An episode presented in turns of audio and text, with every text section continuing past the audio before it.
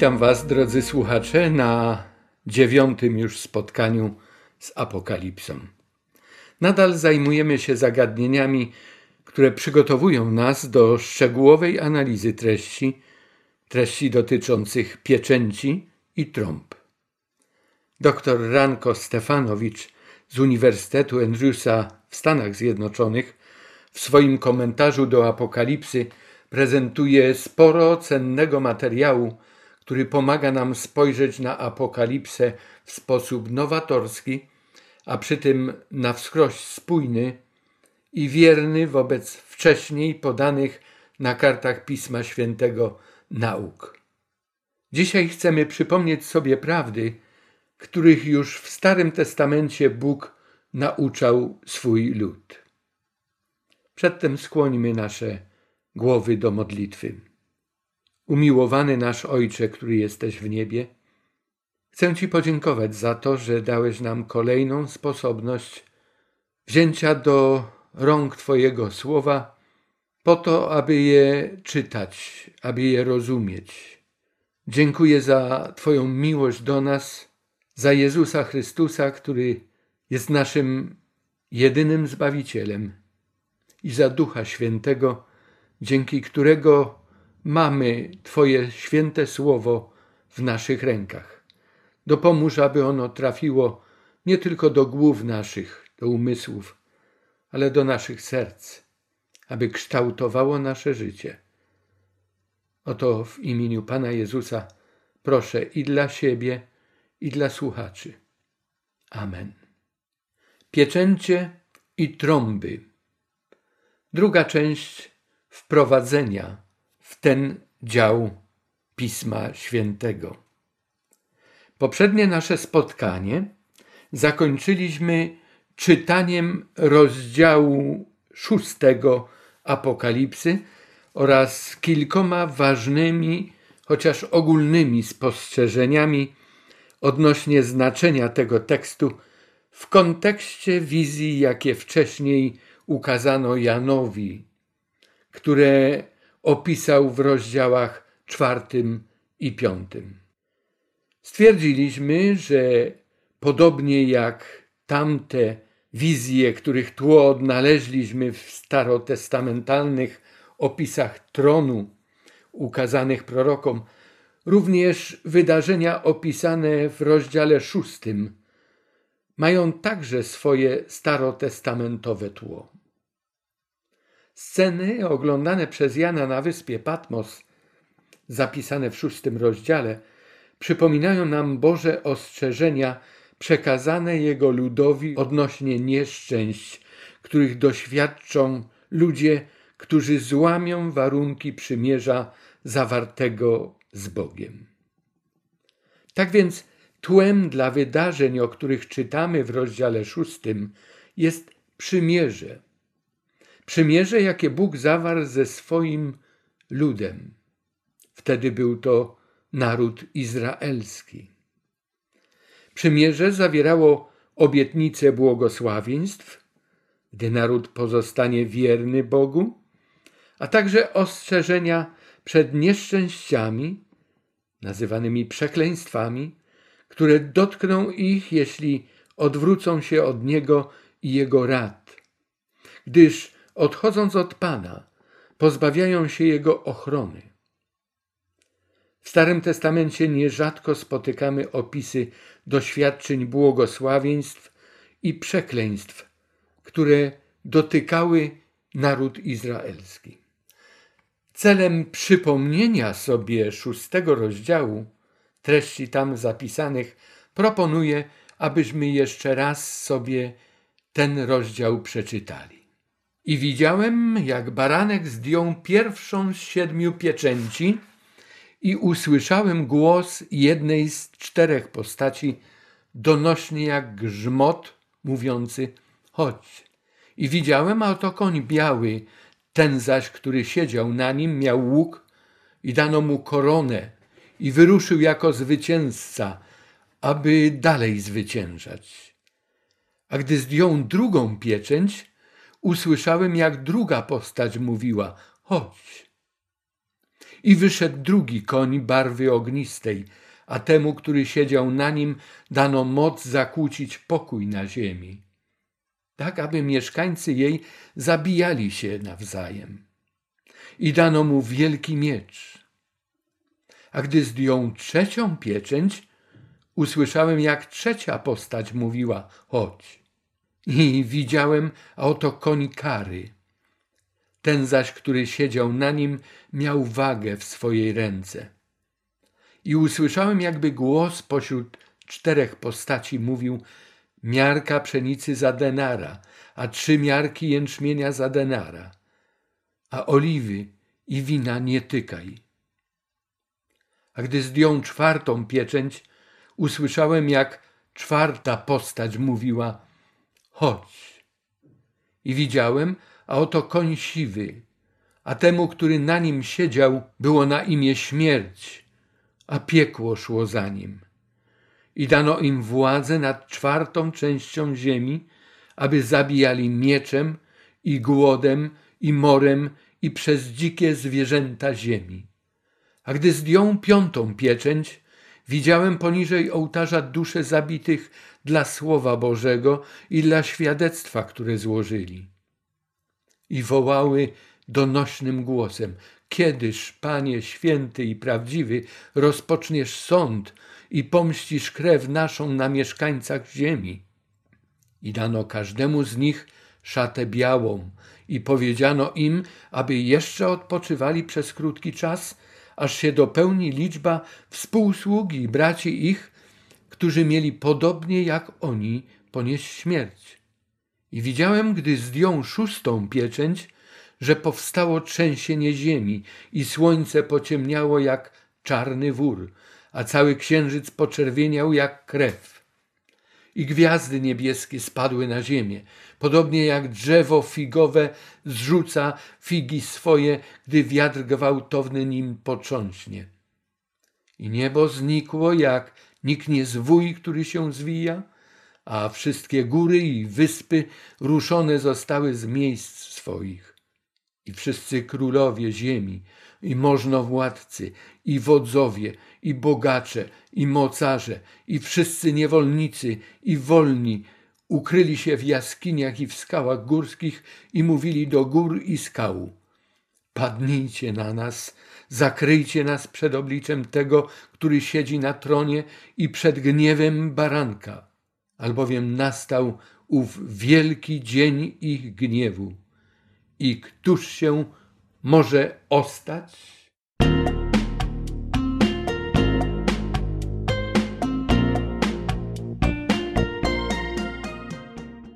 Na zakończenie poprzedniego spotkania zasugerowałem Wam, drodzy słuchacze, uważne przeczytanie tekstów zawierających treść przymierza. Bóg stwarzając człowieka, obdarował go wolną wolą. Adam został pouczony o warunkach, na jakich mógł na zawsze pozostawać w społeczności z Bogiem. Stwórca poinformował też parę ludzką o możliwości zlekceważenia jego rady i ostrzegł ich przed grożącym im niebezpieczeństwem, mówiąc im o konsekwencjach, jakie nastąpią, jeśli zlekceważą jego radę. Jednak gdy pierwsza para zgrzeszyła, Stwórca, nie pozbawiając ich wolnej woli, postanowił przywrócić człowieka do społeczności z sobą. Zasada relacji pozostawała nadal taka sama jak na początku. Bóg czyni wszystko, aby człowiek mógł być szczęśliwy. Tym razem, aby mógł odzyskać utracony raj. Człowiek natomiast w zmienionych warunkach, nadal korzystając z wolnej woli, może podejmować decyzję, czy chce ufać Bogu i Jego obietnicom, czy wybiera życie w posłuszeństwie Bogu, czy też bierze na siebie odpowiedzialność za swój własny los. Los zarówno w życiu doczesnym, jak i los sięgający wieczności. Zwróćmy przy tym uwagę na fakt, że przymierze zaproponowane przez Boga Izraelowi dotyczyło okoliczności i warunków życia na tej ziemi z Bogiem Jego błogosławieństwem, pod Jego ochroną, lub życie bez Boga, bez Jego opieki i zabezpieczenia przed wrogami, którzy otaczali człowieka z każdej strony. Podobnie jest z nami w obecnym czasie. Jeśli odmawiamy przestrzegania zasad prawa nowego przymierza z Panem Bogiem, sami sobie odmawiamy Jego błogosławieństw tutaj i teraz, a w efekcie odmawiamy sobie dostępu do życia wiecznego. Wszyscy bowiem jesteśmy grzesznikami, a zapłatą za grzech jest śmierć. Natomiast życie wieczne jest darem z łaski Boga w Chrystusie Jezusie, Panu naszym, jak nam to napisał apostoł Paweł w liście do Rzymian w szóstym rozdziale i dwudziestym trzecim wierszu. Jakie były ogólne zasady przymierza, tej umowy z Bogiem? Błogosławieństwa dotrzymania przymierza. Zwróćmy uwagę, że w Księdze Kapłańskiej i w Księdze Powtórzonego Prawa te błogosławieństwa zawierają się w trzynastu bądź czternastu tekstach. Gdy chodzi o konsekwencje złamania przymierza, tej umowy z Bogiem, to w Księdze Kapłańskiej mamy ponad 30 tekstów, które przewidują te kłopoty, te perturbacje i problemy życiowe, a w Księdze Powtórzonego Prawa aż 54 teksty.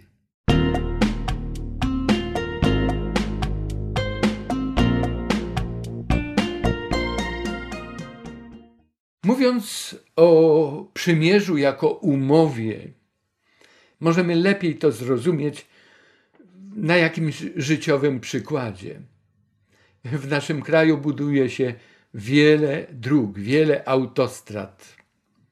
Każda taka umowa zawiera obietnice i kary. Obietnice za przedterminowe wykonanie zadania, nienaganne wykonanie zadania i kary za niedotrzymanie umowy, za niedotrzymanie terminu. W treści przymierza mają one swoje szczególne określenia. Są to błogosławieństwa i przekleństwa. Na podstawie 26 rozdziału Księgi Kapłańskiej przypomnijmy sobie najpierw obietnice zawarte w przymierzu, których gwarantem jest sam Bóg. Nie będziecie czynili sobie bałwanów, ani stawiali sobie podobizny rzeźbionej, ani kamiennych pomników, ani też umieszczali kamiennych obrazów w ziemi waszej, by im się kłaniać. Gdyż ja, Pan, jestem Bogiem waszym.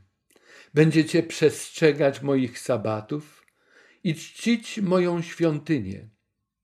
Jam jest Pan, jeżeli będziecie postępować według moich ustaw i przestrzegać moich przykazań i je wykonywać, to dam wam deszcze w swoim czasie, czasie właściwym, a ziemia dawać będzie swój plon i drzewo polne swój owoc. Młocka trwać będzie u was do winobrania, a winobranie trwać będzie do siewu. Będziecie jedli swój chleb do syta i będziecie mieszkać bezpiecznie w swojej ziemi. Udzielę pokoju temu krajowi i będziecie spoczywać, a nikt was nie przestraszy. Wytępie dzikie zwierzęta z ziemi i miecz nie będzie przechodził przez wasz kraj. Obok obietnic błogosławieństwa narodu wiernego przymierzu, Wyraźnie określone zostały także konsekwencje w przypadku nieposłuszeństwa. Oto skutki łamania przymierza. A jeżeli będziecie postępować wobec mnie opornie i nie będziecie chcieli mnie słuchać, pomnożę siedmiokrotnie ciosy na was za wasze grzechy. Ześlę na was dzikie zwierzęta, a te pozbawią was dzieci, wytępią wasze bydło oraz uszczuplą waszą liczbę tak, że wasze drogi opustoszeją. Jeżeli i przez to nie dacie mi się pouczyć i będziecie postępować wobec mnie opornie, zwróćmy uwagę, że nawet wtedy, kiedy sprzeciwiamy się Bogu, On nadal darzy nas życiem, podstawowymi naturalnymi dobrami potrzebnymi do naszej egzystencji i szanuje nasze decyzje. Przystaje na to, cośmy wybrali i pozwala nam zakosztować życia bez jego szczególnej opieki, życia na własny rachunek. Wtedy to, jak dziecko uciekające z rodzinnego domu, spod rodzicielskiej opieki, narażamy się na różnego rodzaju kłopoty. Ludzie żyjący w tamtym czasie, a nawet i obecnie, uważają, że skoro Bóg na coś zezwala, to On to czyni. Dlatego Bóg przemawia do człowieka takim językiem, jaki on rozumie. Ten język, że to Bóg czyni, zawarty jest w przymierzu. Jeżeli przez to nie dacie mi się pouczyć i będziecie postępować wobec mnie opornie, to również i ja postąpię wobec was opornie i także ja uderzę was siedmiokrotnie za wasze grzechy. Sprowadzę na was miecz, który pomści złamane przymierze. A gdy zbierzecie się w waszych miastach, ześlę na was zarazę, będziecie wydani w ręce wroga. A kiedy złamie podporę waszego chleba, dziesięć kobiet będzie piec wasz chleb w jednym piecu i będą wam wydzielać chleb na wagę. Wy zaś będziecie wprawdzie jeść, ale się nie nasycicie. Czy to przypomina nam pewne myśli z szóstego rozdziału Apokalipsy, które czytaliśmy przed chwilą? Bóg nadal kontroluje i dopuszcza kolejne nieszczęścia, kolejne problemy w życiu opornego człowieka. Co się dzieje dalej? Obrócę wasze miasta w ruiny, spustoszę wasze świątynie, nie będę wąchał woni waszych ofiar. Ja sam spustoszę ziemię tak, że osłupieją nad wami wasi wrogowie, którzy na niej zamieszkają. Was zaś rozproszę między narodami i jeszcze za wami dobędę miecza i ziemia wasza stanie się pustkowiem, a miasta wasze ruiną.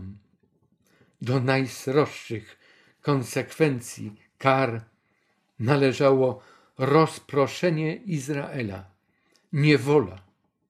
Daniel prorok rozumiał, że to właśnie w wyniku złamania tego przymierza naród izraelski musiał znaleźć się w babilońskiej niewoli, bo nie było żadnych innych środków, które mogłyby nauczyć ich myśleć, wyciągać wnioski i wrócić pod parasol Bożej ochrony i Bożych błogosławieństw.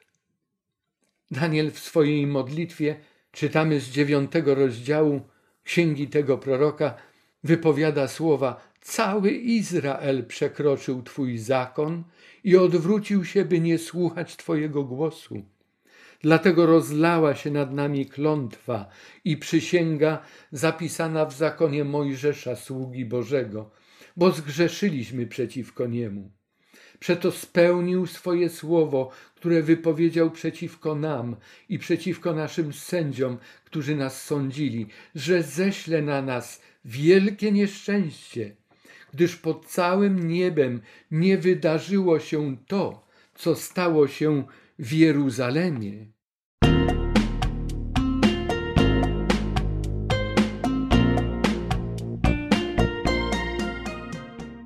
To, o czym Daniel rozmawiał z Bogiem w modlitwie, nie wydarzyło się nagle. Bóg wielokrotnie przemawiał do tego narodu, gdy jeszcze był we własnym kraju i próbował zatrzymać, zahamować rozwój zła, rozwój nieprawości, która tam się działa i zataczała coraz szersze kręgi. Przez Izajasza proroka Bóg zapowiadał: Oto Pan spustoszy ziemię, zniszczy ją, sprawi zamieszanie na jej powierzchni, rozproszy jej mieszkańców. Ten sam los co lud spotka i kapłana, sługę jego pana, służącą jej paniom, kupującego i sprzedającego, pożyczającego i biorącego pożyczkę, lichwiarza i jego dłużnika. Doszczętnie spustoszona i złupiona będzie ziemia, gdyż Pan wypowiedział to słowo. Więdnie i obumiera ziemia, marnieje i obumiera świat.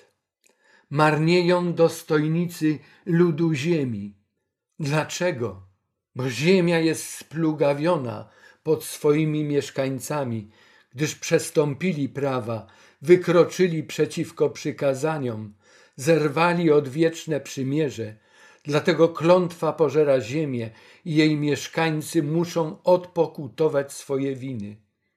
Dlatego przerzedzają się mieszkańcy ziemi i niewielu ludzi pozostaje. Kto egzekwował te kary i syłał te przekleństwa, będące wynikiem złamanego przymierza? Bóg zawarł przymierze z Izraelem, otoczył ten naród szczególną opieką, prowadził ich, a gdy jednak lud przymierza odwracał się od swojego Boga, Bóg dopuszczał, a także posługiwał się innymi narodami w tym, by w Jego imieniu egzekwowały skutki złamanego przez nich przymierza. Bóg pozwalałby lud, który łamiąc przymierze, sam wychodził spod jego ochrony, aby ten lud cierpiał, cierpiał z ręki otaczających ich wrogów.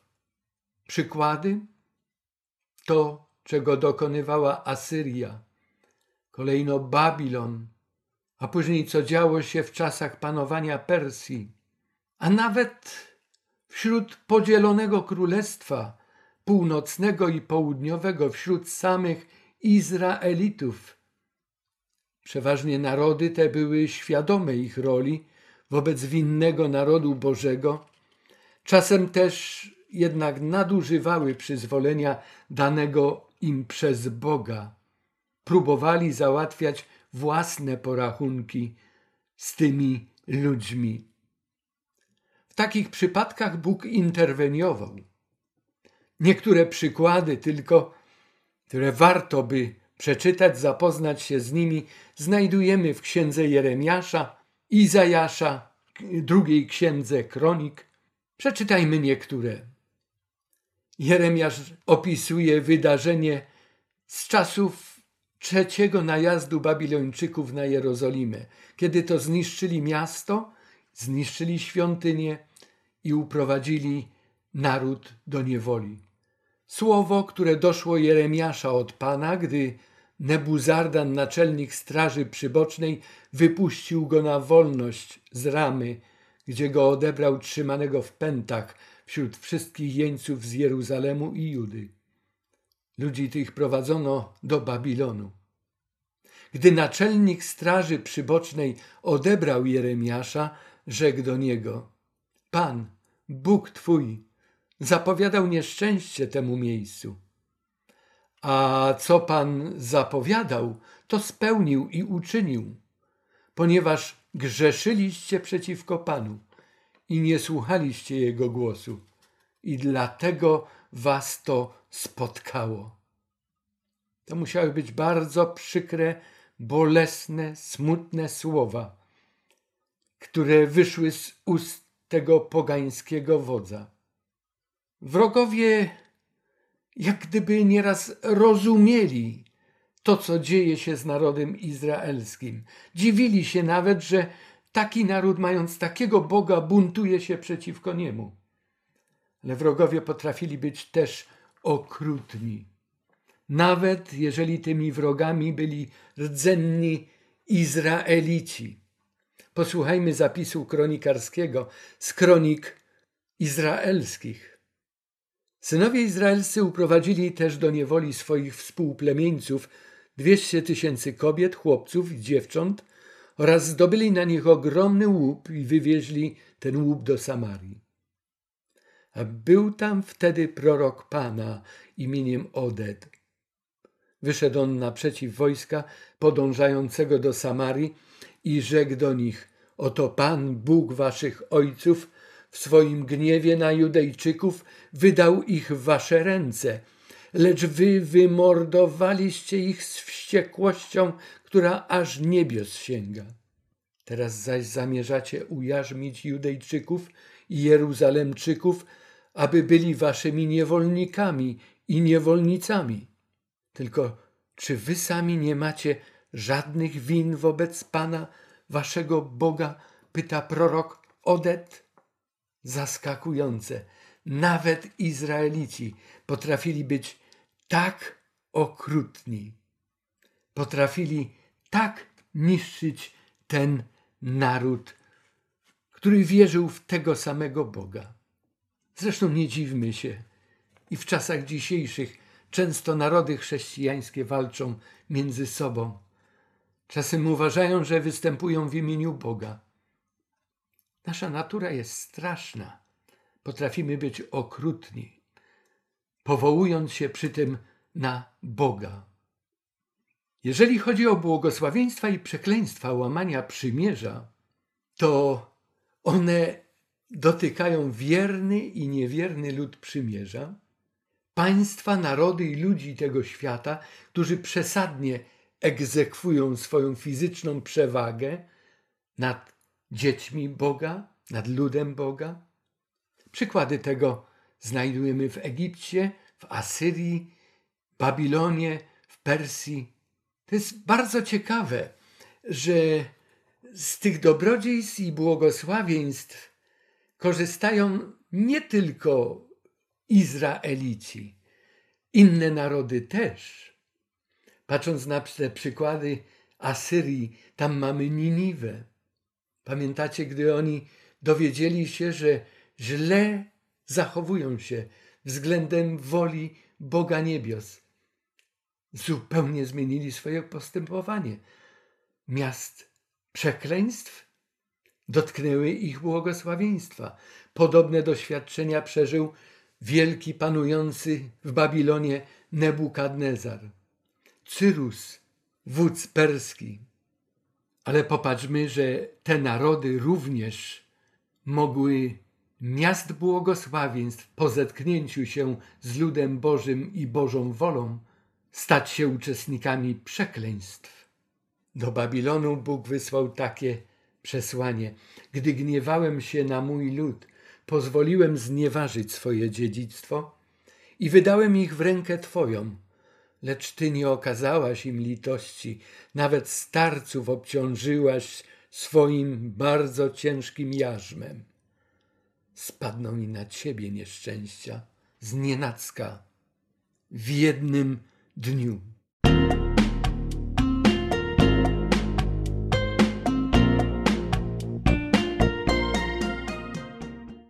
Warto pamiętać, że zasady postępowania wobec Izraela swoim zasięgiem w pewnym stopniu dotykały i nadal dotykają każdego narodu, każdego człowieka żyjącego na ziemi, gdzie wciąż trwa wielki bój dobra i zła.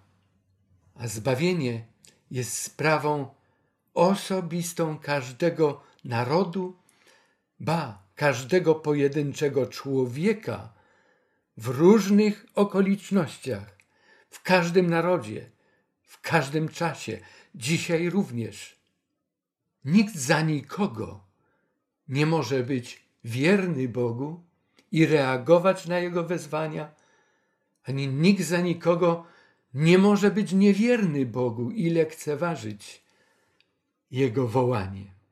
Jest to bardzo ważna zasada, którą Bóg się kieruje, którą objawił w Biblii. Zasada osobistej odpowiedzialności. Posłuchajmy tego tekstu z księgi Ezechiela.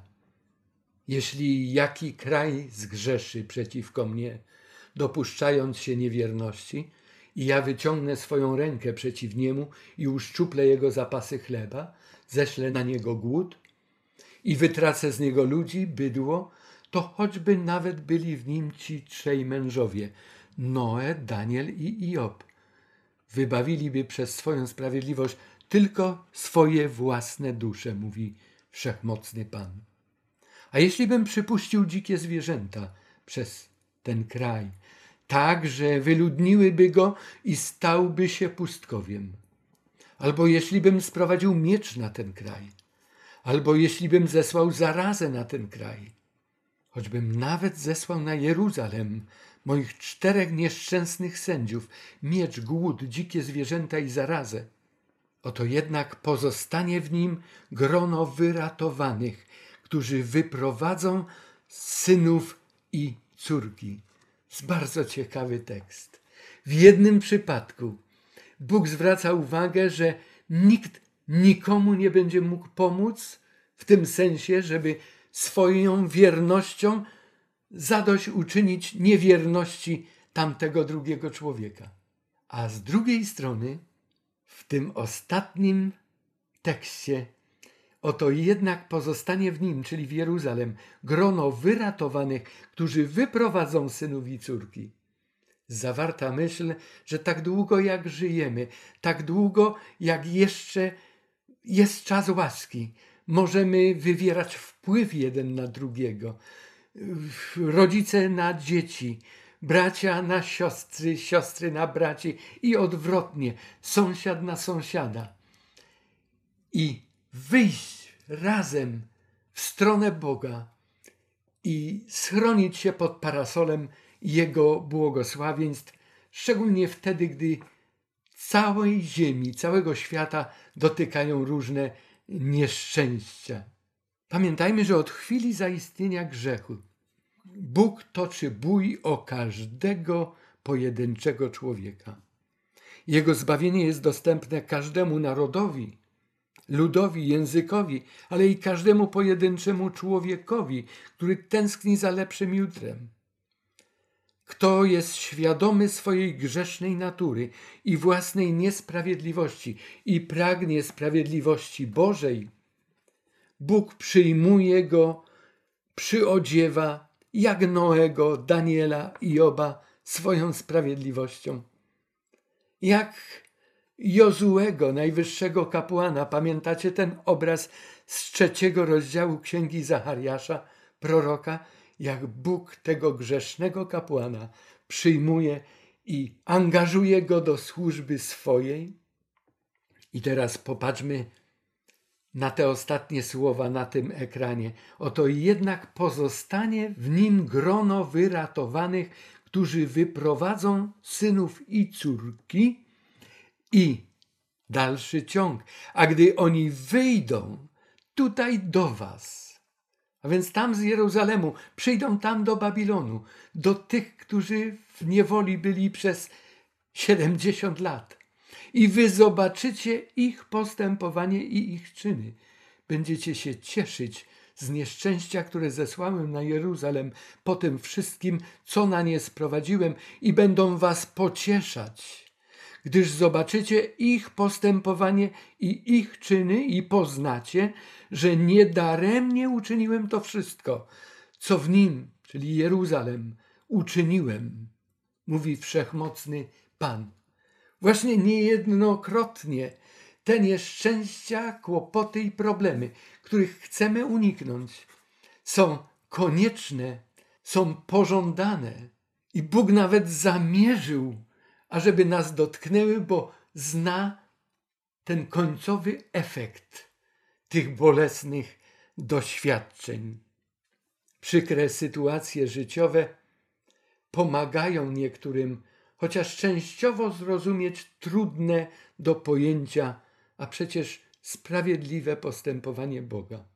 Podstawowym zamiarem Boga, dopuszczającego tak trudne doświadczenia, było i nadal pozostaje odzyskanie każdego z jego dzieci. Dzieci, które oszukane przez szatana, tonęły i nadal toną, błądzą w grzechu. Nieraz dzieje się to grupowo, nieraz indywidualnie, ale tak czy inaczej, decyzja należy indywidualnie do każdego człowieka. Osobiście on musi podjąć decyzję. Takim doświadczeniem uzdrawiającym relacje niewiernego Izraela z Bogiem była niewola babilońska. W Nowym Testamencie czytamy o doświadczeniu marnotrawnego syna, który dopiero po opuszczeniu rodzinnego domu, po zejściu na dno rebelii, buntu, po zakosztowaniu owoców tak zwanego wolnego, niczym nieskrępowanego życia, zrozumiał, co to jest wolność, na czym ona polega, jeżeli jest prawdziwa. I wtedy, w tym najciemniejszym dniu swojego życia, przypomniał sobie, że przecież ma miłującego i troskliwego ojca. Ojca, którego nigdy przedtem nie doceniał, nie rozumiał. On teraz zrozumiał, że jedynie ojciec naprawdę go kocha. Jedynie ojciec na niego czeka.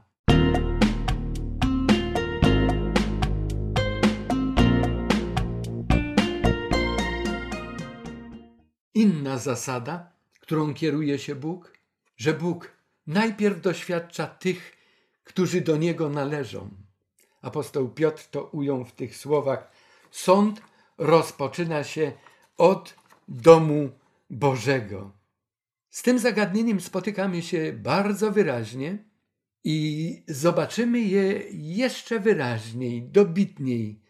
O tym się przekonamy podczas szczegółowego studium pieczęci i pieczętowania. Jest to pierwszy z etapów Bożej interwencji i leczenia człowieka, który łamie jego zasady przymierza. To doświadczenie właśnie, te trudności. Te trudności dotykają, według opisu Apokalipsy szóstego rozdziału pierwszych jedenastu tekstów, dotykają ludu Bożego, ludu przymierza. Zwycięzcy zostają zapieczętowani do Królestwa Bożego, co nam zwiastuje następny rozdział siódmy od wiersza pierwszego do czwartego. Drugim etapem tego doświadczenia i sądu Bożego nad człowiekiem jest to zachowanie, które dotyczy nadgorliwych, zaciekłych egzekutorów, będących wrogami Boga i Jego ludu. Bóg chce ich pozyskać dla siebie. Bóg chce otworzyć im oczy na rzeczywistość. Bóg chce im powiedzieć o tym, że Jego Syn umarł również za nich. Bóg będzie ich ostrzegał, poprzez trudne doświadczenia przeprowadzał, ale mimo tych ostrzeżeń uparcie niektórzy będą trwali po stronie buntu i oporu wobec Boga. Boga, który przecież zawsze ich miłował i miłuje, pragnie uratować, zbawić wszystkich ludzi, w tym każdego z nich, każdego z nas. Teksty tutaj podane z Apokalipsy siódmego rozdziału, czternastego rozdziału i znowu powrót do szóstego rozdziału, wiersza piętnastego do siedemnastego, staną się dla nas jeszcze wyraźniejsze i bardziej zrozumiałe i czytelne, gdy w całym tym kontekście oglądać będziemy te wydarzenia już szczegółowo badając poszczególne pieczęci. Czy to, co dzieje się w czasie zdejmowania pieczęci przez baranka i co ukazane zostało na samym początku w postaci tych czterech jeźdźców apokaliptycznych, czy posiada jakieś, ma jakieś tło we wcześniej istniejących pismach biblijnych? Tak. Zachariasz w dwóch rozdziałach swojej księgi, w pierwszym i szóstym, opisuje wizję, opisuje wydarzenia, które Bóg mu dał, i jeżeli je uważnie czytamy i uważnie czytamy Księgę Apokalipsy, pierwsze osiem tekstów i później siódmy rozdział z Apokalipsy, to stwierdzamy, że te wizje starotestamentowe i apokaliptyczne mają bardzo dużo wspólnego z sobą. Starotestamentowym więc tłem dla wydarzeń opisanych w szóstym rozdziale Apokalipsy są sceny pokazane prorokowi Zachariaszowi na 400 lat przed narodzeniem Chrystusa. Obrazowały one sytuację wówczas, jaka panowała, kiedy to nastał kres panowania starożytnego babilońskiego imperium, a Izrael wrócił do swojej ojczyzny, przeżywał różne trudności i problemy. Bóg pokazał prorokowi, a przez proroka całemu narodowi, że mimo ogólnego zamieszania na arenie międzynarodowej i niepokoju oraz obaw dręczących naród izraelski, on, Bóg, władca historii, nadal całkowicie ją kontroluje. Prorok Zachariasz dwukrotnie, jak mówiliśmy, otrzymał od Boga wizje, których język, sceny, zawarte w nich symbole odnajdujemy także w dwóch rozdziałach Apokalipsy, szóstym i siódmym. Przeczytajmy pierwsze osiem tekstów z szóstego rozdziału Zachariasza. I znowu podniosłem oczy i spojrzałem, a oto były cztery wozy, które wyjeżdżały z pomiędzy dwóch gór, a te góry były ze spiżu. W pierwszym wozie były konie kasztanowe, w drugim wozie były konie kare, w trzecim wozie były konie białe, a w czwartym wozie były konie srokate, silne. Wtedy odezwałem się i rzekłem do anioła, który rozmawiał ze mną: Co oznacza to, mój panie? Odpowiedział anioł i rzekł do mnie: Stawiwszy się przed Panem całej ziemi, wyruszają w cztery strony nieba. Konie kasztanowe wyruszają do krainy wschodniej, konie kare wyruszają do krainy północnej, białe wyruszają na zachód, srokate wyruszają do krainy południowej. Silne konie rwały się do biegu, chcąc obejść ziemię, więc rzekł: Jazda, objedźcie ziemię. I obiegły ziemię. Potem zawołał mnie i rzekł do mnie: Spójrz, te, które jadą do krainy północnej, uspokoiły ducha Pana w krainie północnej. Nie będziemy się zajmować tym tekstem, ale zwróćmy uwagę cztery różne maści koni. Najciekawszy jest tutaj chyba wiersz piąty, ten, który pogrubionym i powiększonym tekstem zapisałem. Odpowiedział anioł i rzekł do mnie: Stawiwszy się przed Panem całej ziemi, wyruszają w cztery strony nieba. A więc wynika z tego, że te konie, te zaprzęgi, najpierw stawiają się przed Panem i później wyruszają i okrążają całą ziemię, cztery strony nieba. Ten tekst niemal w każdym przekładzie Pisma Świętego jest oddany nieco inaczej. A to z tego powodu, że w tekście piątego rozdziału występuje hebrajskie słowo ruach. I niektórzy różnie się mocują z tym słowem. A słowo to może oznaczać wiatr, oddech, duch, tchnienie, różne, różne znaczenia. Jeden z najnowszych przekładów i wiernych, szczególnie w tym miejscu przekładów, oddaje to tak. A anioł odpowiedział mi: Są to wichry, to jest to słowo ruach. Inne przekłady mówią: Są to duchy. Są to wichry wiejące z czterech stron świata, które zostały wysłane sprzed Pana na całą ziemię, aby ją atakowały. Ten tekst tak odczytany kojarzy się nam nierozerwalnie z pierwszymi tekstami siódmego rozdziału Apokalipsy. Przeczytajmy ten tekst. Potem widziałem czterech aniołów stojących na czterech krańcach ziemi, powstrzymujących cztery wiatry ziemi, aby nie wiał wiatr na ziemię, ani na morze, ani na żadne drzewo.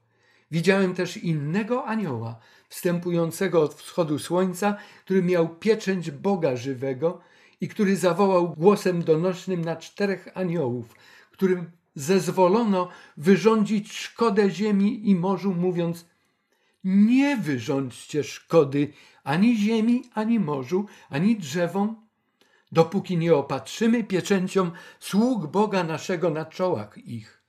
I usłyszałem liczbę tych, których opatrzono pieczęcią.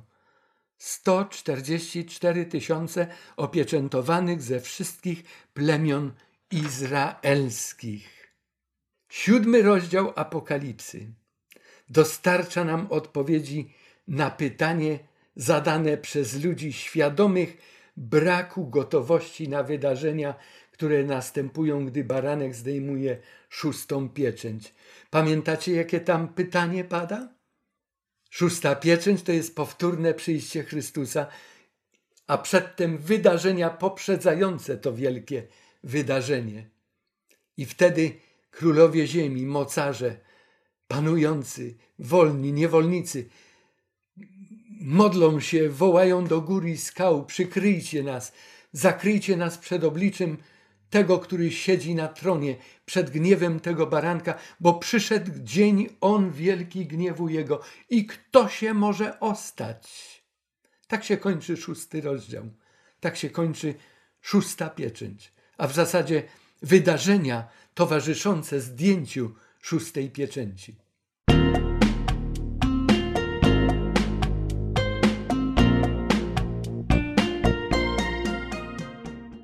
Następuje rozdział siódmy. Potem widziałem czterech aniołów. A więc tutaj Jan nam powie również o tym, że widział nie tylko tę grupę 144 tysiące zapieczętowanych przed tronem Bożym. Widzi też wielki lud, którego nikt nie może zliczyć, też przed tronem Bożym. Jak to się stało, że oni tam są przed tronem Bożym? Zostali przez Boga uznani za Jego dzieci. I to jest odpowiedź na to pytanie. Kto się ostać może? Ale powtarzam, szczegóły będziemy rozpatrywać, gdy dojdziemy do tego siódmego rozdziału. Proszę zwrócić przy tym uwagę, że szósta pieczęć to jest koniec rozdziału szóstego Apokalipsy, a siódma pieczęć pojawia się dopiero w ósmym rozdziale, wierszu pierwszym. Tam jest mowa o zdjęciu siódmej pieczęci z tej księgi, którą baranek otrzymał od siedzącego na tronie. A więc siódmy rozdział pełni taką szczególną rolę. To jest taki, taka wstawka, taki wtręt pomiędzy tym pytaniem, które zostało zadane, a tym, co dziać się będzie, gdy baranek zdejmie siódmą pieczęć. To jest to pytanie, kto się ostać może?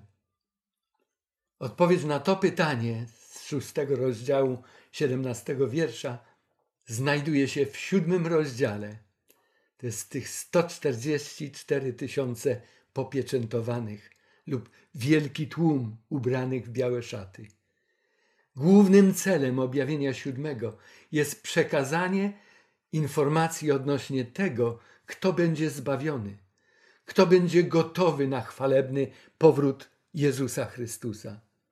Dowiadujemy się, że przed zagładą ludzi nieprawych również ma miejsce swego rodzaju pieczętowanie, ale poprzedza je pieczętowanie ludzi do zbawienia. A może odbywają się równocześnie? Z wnioskami poczekajmy.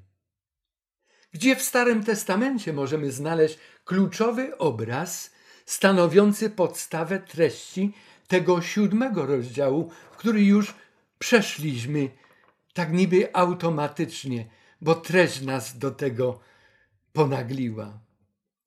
W księdze Ezechiela w dziewiątym rozdziale, pierwszych siedmiu wierszach, gdy mowa jest o mającym nadejść zniszczeniu ludzi nieprawych, pokazany jest Ezechielowi jeden z najbardziej uroczystych, a zarazem przerażających i otrzeźwiających zdarzeń. Jedno z takich zdarzeń tutaj obserwujemy. Czytam. Potem zawołał donośnym głosem, że to na własne uszy słyszałem. Przybliżcie się, wykonawcy sądu nad miastem, każdy z narzędziem zniszczenia w ręku. Oto sześciu mężów przyszło od górnej bramy, zwróconej ku północy, każdy miał w swoim ręku narzędzie zniszczenia. A był wśród nich jeden mąż, odziany w lnianą szatę, z przyborami do pisania u swojego boku. Ci przyszli i stanęli koło miedzianego ołtarza, a chwała Boga Izraelskiego podniosła się z cheruba, na którym spoczywała w stronę progu przybytku. Potem zawołał na męża odzianego w lnianą szatę, który miał przybory do pisania u swojego boku i rzekł do niego: Przejdź przez środek miasta, przez środek Jeruzalemu i uczyń znak na czole mężów, którzy wzdychają i jęczą nad wszystkimi obrzydliwościami popełnionymi w nim. Jerozolima tonie w nieprawości, w odstępstwie. Sprofanowano świątynię, wprowadzono kulty różnych bóstw do tego miejsca. Ci, którzy mieli służyć Bogu żywemu, czcili różne bożki ościennych narodów. Ci, którzy mieli kłaniać się Bogu, kłaniali się wschodowi słońca. I Bóg mówi, te treści, o których wspomniałem, zawarte są w ósmym rozdziale proroka Ezechiela, a tu w dziewiątym rozdziale już jest przybliżony ten obraz zagłady, która niebawem nastąpi. Ale z tego miasta mają być ludzie uratowani. Będą uratowani ci, których Bóg zaznaczy. I tu, w taki bardzo obrazowy sposób, człowiek z kałamarzem przechodzi przez miasto i uczyni znak na czole mężów, którzy wzdychają i jęczą nad wszystkimi obrzydliwościami popełnianymi w stolicy państwa Izrael, w Jerozolimie. To jest to starotestamentowe tło pieczętowania.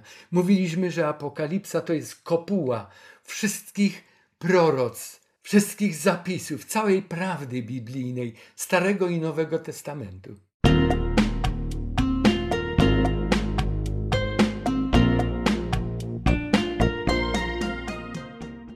Jaki będzie los tych, którzy łamią przymierze? Czy możesz wyobrazić siebie samego w takich okolicznościach, w takim czasie jak ten opisany przez Ezechiela?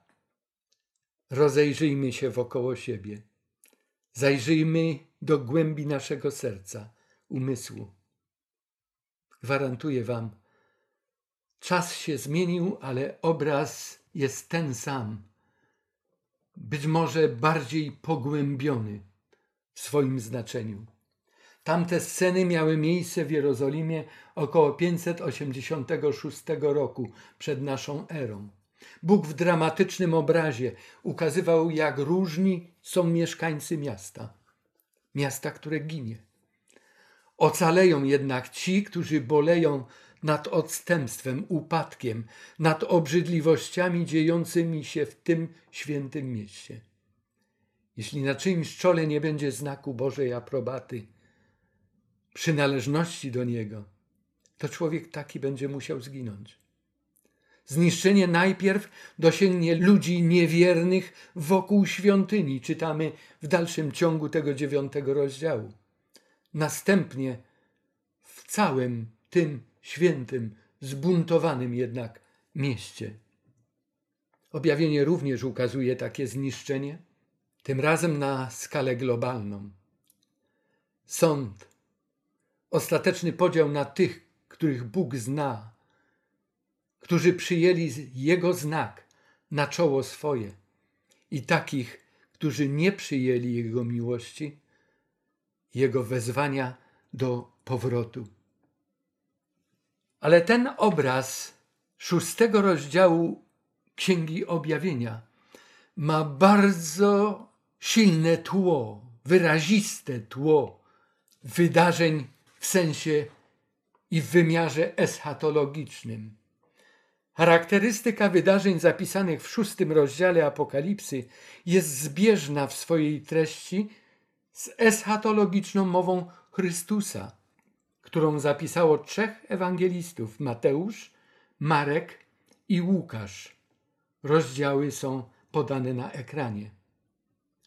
W obydwu tekstach wymienionych trzech Ewangelii, a także Apokalipsy, jest mowa o kazaniu Ewangelii, o wojnach, głodach, morach, trzęsieniach ziemi, znakach na ziemi i na niebie, prześladowaniach i tym podobnych. Ta synoptyczna eschatologia jest najbardziej wyraźnym nowotestamentowym tłem dla szóstego rozdziału Apokalipsy. Rozważając treść rozdziału szóstego, często będziemy korzystać z przekazów zawartych tak w Starym, jak też i w Nowym Testamencie. Jezus, który zdejmuje pieczęcie ze zwoju, całkowicie kontroluje wydarzenia, jakie w tym samym czasie następują w Jego nowotestamentowym Kościele, w czasie końca, w czasie przed Jego powtórnym przyjściem, a w zasadzie od Jego w niebo wstąpienia do Jego powrotu. Popatrzmy na taką bardzo szczegółową synchronizację Apokalipsy i Ewangelii. W lewej kolumnie mamy temat, hasła, zwiastowanie Ewangelii, wojny, głody, mory, zarazy, prześladowania, znaki na niebie, yy, narzekanie wśród narodów, powtórne przyjście Chrystusa. Tekst z Apokalipsy kolejno tak jak następuje. I kolejno jak następują teksty z tych trzech synoptycznych Ewangelii Mateusza, Marka i Łukasza. Warto porównać. Do szczegółów sięgniemy, gdy będziemy rozważać poszczególne wydarzenia już w następnych naszych spotkaniach. Rozumiemy i przyjmujemy, że wydarzenia opisane w rozdziale szóstym stanowią paralele do opisów podanych przez Chrystusa, a odnotowanych przez pisarzy Ewangelii synoptycznych. Dzięki temu w scenach opisanych w rozdziale szóstym wyraźniej dostrzegamy te same trzy fazy ery chrześcijańskiej, o których mówił Zbawiciel. Pierwsza ogólne warunki istniejące w wieku chrześcijańskim to jest zdjęcie pierwszych czterech pieczęci. Podczas tego zachowania baranka następują te opisy. Wielkie prześladowania to jest zdjęcie piątej pieczęci i czas wielkich znaków i zakończenia historii. To jest zdjęcie szóstej pieczęci i powtórne przyjście Jezusa Chrystusa. Zapraszam Was do wspólnej modlitwy. Drogi Boże nasz, dziękujemy za Twoje objawienie. Dziękujemy za to, że możemy mieć dostęp do tej księgi, możemy ją czytać. Daj tylko, abyśmy nie zapomnieli, że nam żyjącym w XXI wieku często brak jest podstawowych informacji, które posiadali pierwsi odbiorcy tego przekazu. My musimy tego szukać, my musimy się z tym zapoznawać. Czasem dla nas to jest mozolne. Czasem zastanawiamy się, a po co to wszystko? Czy aby być zbawionym, to musimy to wszystko pojąć? Panie, bezpośrednio zbawienie nasze nie od tego zależy. Nasze zbawienie zasadza się na tym, czego Ty dokonałeś na Golgocie.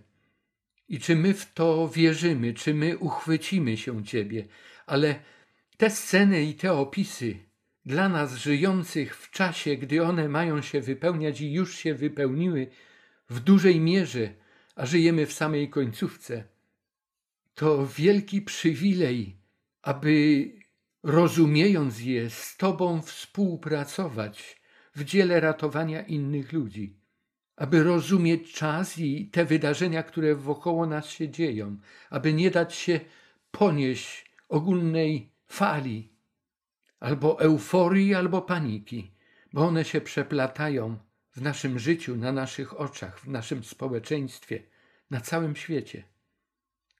Dziękujemy Ci i wielbimy Cię za to, że Ty masz ster historii całego wszechświata i w tym naszej ziemi, a w tym i naszego życia w Twoich świętych dłoniach. Prowadź nas i błogosław. W imieniu Pana Jezusa o to proszę. Dla każdego słuchacza i dla mnie również, dla naszych rodzin i najbliższych. Amen. Do usłyszenia za tydzień. Będzie to dziesiąte spotkanie, które nazwałem Siedem Pieczęci, a nowotestamentowy Kościół. Co wypełni to nasze spotkanie? Będziemy się zastanawiali i szukali odpowiedzi na pytanie, kim są ci, którzy należą do grona 24 starszych, zasiadających na 24 tronach. Będziemy mówili krótko o tekstach nazwanych przez biblistów tekstami dwukierunkowymi. Ważny temat, bo te teksty zauważamy właśnie w tej ostatniej księdze słowa, szczególnie i one nas będą interesowały. Czas wydarzeń opisanych w szóstym rozdziale. Zawartość zapieczętowanego zwoju. Temu chcemy poświęcić kilka chwil, ale nade wszystko mówić będziemy o siedmiu pieczęciach i o nas. Serdecznie Was zapraszam.